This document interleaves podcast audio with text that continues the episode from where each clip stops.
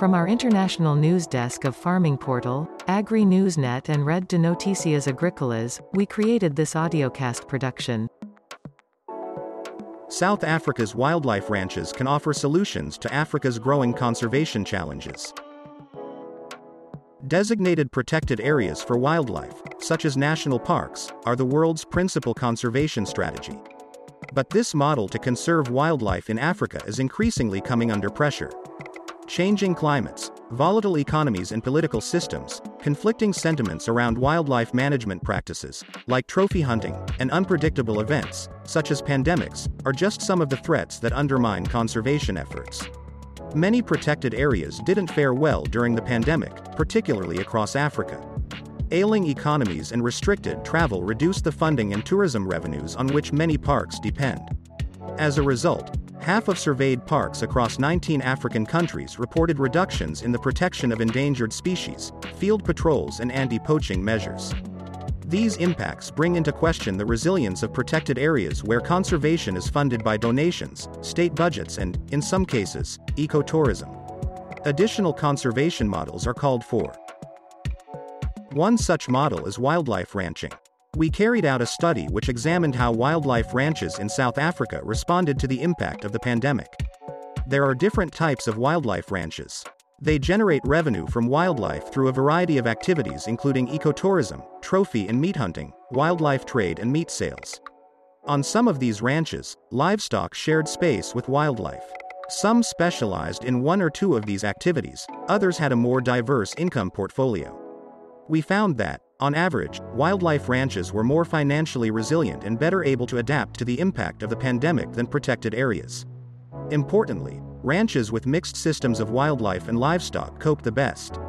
In several southern African countries, including South Africa, Namibia, Botswana, Zimbabwe and Zambia, private landholders and communities are involved in conservation through various models which aim to benefit local people and wildlife. One of these is wildlife ranching. In South Africa, privately owned wildlife ranches span an estimated 17% of the land, over double that of protected areas. They play a major role in conserving South Africa's wildlife, including iconic species such as white rhinos. An estimated 5 to 7 million herbivores occur on ranches nationally. On these ranches, wildlife is used to generate livelihoods. Conservation is an outcome rather than a primary objective. The ranches provide 65,000 jobs, compared with 4,000 permanent jobs in South African national parks. Wildlife ranches contribute at least $438 million annually to the economy. Tourism in South Africa's national parks generates $120 million annually. The COVID pandemic presented an opportunity to understand how a major global shock affected the ranches. To understand responses of wildlife ranches in South Africa to COVID, a cohort of graduates interviewed owners and managers of 78 wildlife ranches. They found that wildlife ranches that specialized in ecotourism, particularly international tourism, were the worst financially affected by the pandemic. 3 in every 4 ranches lost more than 75% of their revenues. Ranches that specialized in trophy hunting, similarly dependent on international clientele, also commonly lost more than 75% of their revenues. You listening to a audiocast production from our international news desk and production studios. By contrast, ranches that generated revenues from a more diverse portfolio of wildlife-based activities before the crisis fared better. Only 1 in every 4 ranches lost more than 75% of their revenues. Their activities included wildlife sales or meat hunting, often alongside international hunting or ecotourism. Notably, wildlife ranches that also practiced livestock farming suffered the least impact. Some even increased their revenues during the pandemic. Unsurprisingly, many wildlife ranch owners, 28%, reported reducing their operational costs to cope with diminished revenues. For instance, they decreased staff numbers and anti-poaching measures. A report estimated 18,000 ranch employees were affected by salary cuts or layoffs. What was surprising is that cost-cutting wasn't the most common response.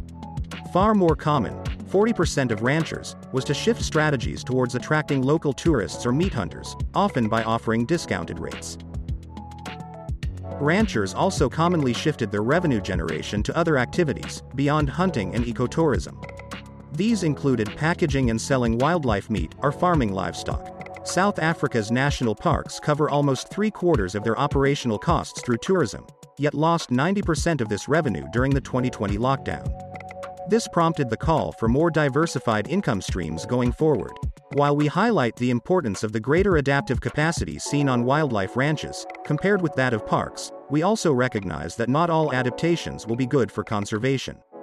For example, reducing anti-poaching measures to cut costs is not ideal, and the longer-term conservation implications of scaling up livestock production should be monitored. It may enhance ecosystem functioning in some contexts. Ultimately, we need both traditional conservation tools like national parks and more pluralistic and adaptable approaches like wildlife ranches to ensure resilience of our natural heritage in times of change. Importantly, wildlife ranches should not be seen as, or measured as, protected areas. They are working lands and require different policy instruments and incentives.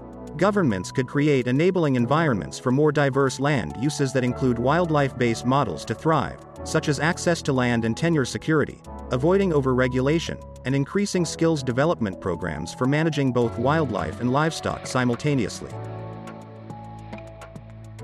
This was another audiocast production from the International News Desk and studios of CRA Media International in Pretoria, South Africa. We shared this audiocast internationally with our media partners in Europe and the USA.